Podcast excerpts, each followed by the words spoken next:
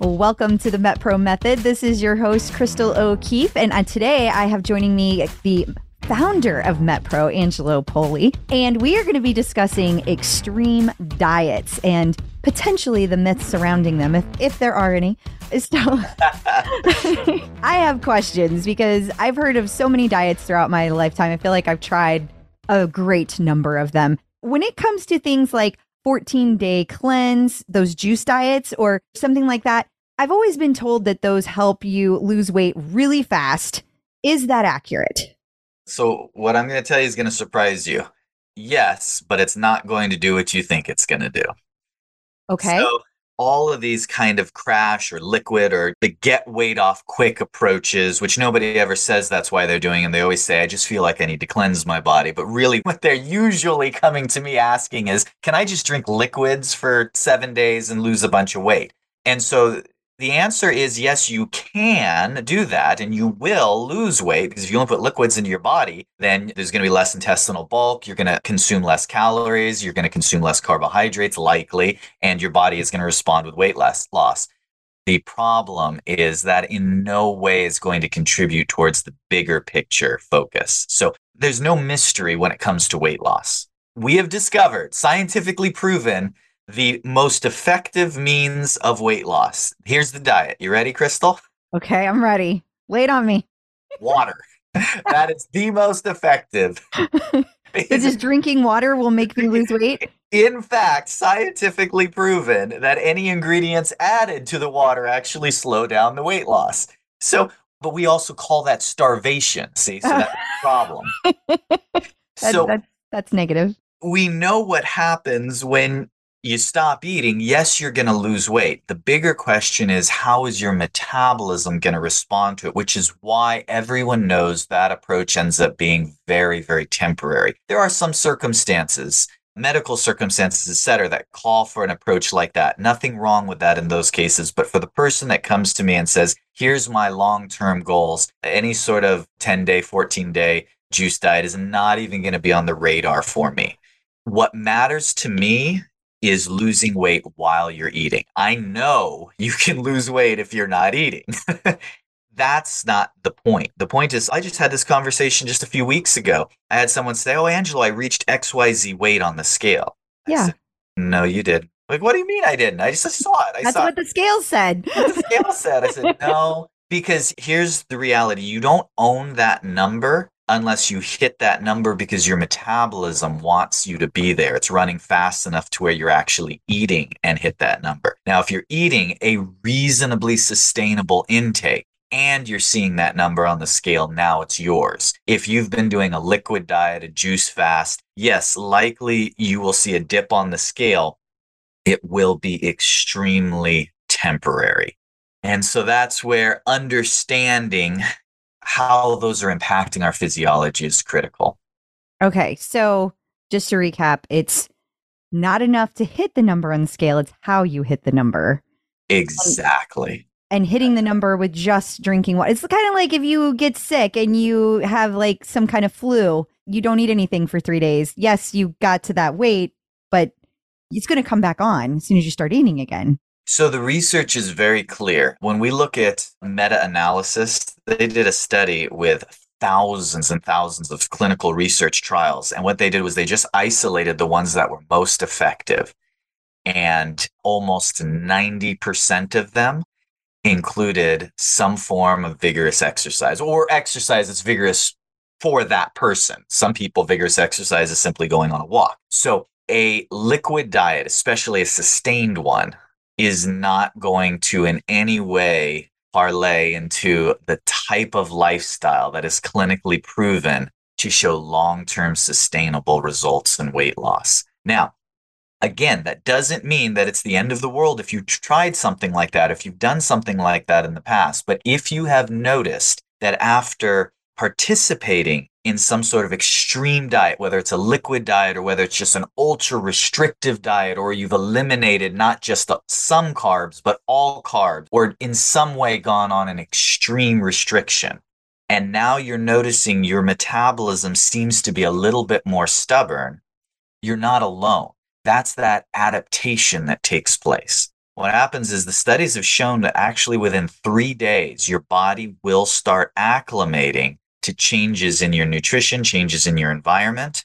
And so you may end up creating some short term weight loss, but longer term slowed metabolic pacing if you don't know how to bring yourself back out of that. So that's the big idea. Okay.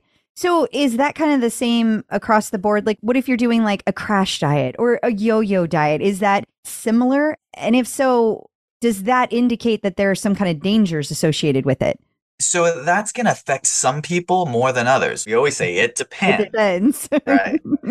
So the difference there is that tends to be accidentally backed into. So here's how people end up yo yo dieting they get into a good routine of some sort of clean eating or some sort of solid nutrition, and then they have a bad night or a bad weekend. And so it starts innocent. Oh, I overate last night. I don't need breakfast. It does start innocent. I've been there. there, done that. We all have. Uh, guilty. We've all been there, done that it starts innocent going, oh my gosh, with what I ate or drank last night, I don't need to eat anything this morning. And then we tend to start skipping meals or we tend to start kind of falling back in our habits. And what you'll find is if you're not eating the right things, you can kind of make up for it by not eating as often or as much. And while that might help you cling on to the number that you're at right now, it's an assault on your metabolism. It always ends up resulting in you eating less total calories, simply maintaining your weight, if not increasing a little. And then you experience what's called adaptive thermogenesis. Your body uh, has an adaptation response. And now you're used to eating a lower total caloric intake. Your body's burning less hours out of the day and you end up in this yo yo cycle of dieting where now even eating very little doesn't seem to be doing enough. So that's where enter the crash diets. That's just like, I'm already eating clean and I'm not seeing what I want. Therefore, I'm going to try just starvation plan for three days. Now your metabolism really tanks. You end up undermining a lot of your hard work here's what you have to be careful of. Now, I said it affects some people more than others. I'll right. classic example. So here's who it doesn't necessarily affect. So you have, I'm just going to use a guy for an example. You have the guy that has poor eating habits. He wakes up, he has a cup of coffee and donut for breakfast, he gets the drive through for lunch, and he's not eating healthy at dinner. Okay. We know the type, right? So if this for any amount of time that he can improve that, he can restrict those habits is going to benefit him. There's right. virtually no downside. Now, compare that to the person who's been eating clean or yo yo dieting, whether intentionally or not, for years. Now, I can share with you stories of many, many hardworking women that I've worked with that fall into this category. So here they are, already watching what they eat. Notice that because of X, Y, or Z, their weight has crept up a little bit. So they go on a more extreme restriction plan in order to take 10 pounds off. And what inevitably happens? Do they keep it off, Crystal? No. It comes back. And you know what? We all know it. We joke about it. But the thing is, in our minds, we say, well, nothing gained, nothing lost. But that's not so. And it can be especially negative for women. And here's why when that gal lost 10 pounds, she didn't just lose 10 pounds of fat. That's not the way physiology works. When she crash dieted, whether it's for a week, 10 days, 21 days, you name it, she lost 10 pounds. She probably lost six, maybe seven pounds of fat, but she lost three or four pounds of muscle along with it. That's mm. just the way it works. When she hit rock bottom, this is no longer sustainable and simply gained that 10 pounds back Nothing gained, nothing lost? Not necessarily. What did she gain back? She gained back all fat, no muscle. Right. That's sad. Usually. all that hard yeah. work. Yeah. there are things you can do to avoid that, but most sure. people aren't thinking about those things in the moment. And so for the average person, that's what happened. Now, this female lost six, seven pounds of fat and three, four pounds of muscle, gained back 10 pounds of fat now she has a slightly higher body fat percentage. a slightly lower resting metabolic rate. That's not necessarily because of that three pound muscle delta. That contributes in a small way, but it's because her body had to adapt to that lower intake.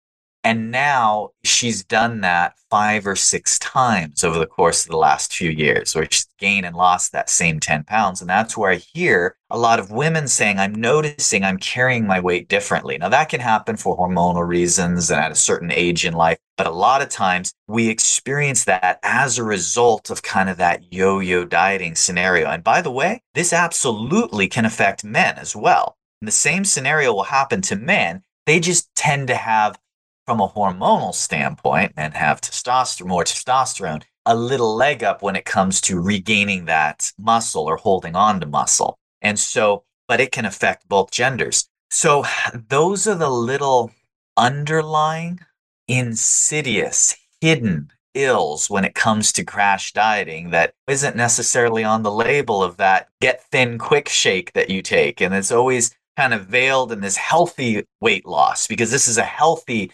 method of doing this, what they're not telling you, oh, your metabolism's going to acclimate to that. And so, how do you avoid that? Well, the truth is, you can't lose weight unless there is some mechanic creating a deficit.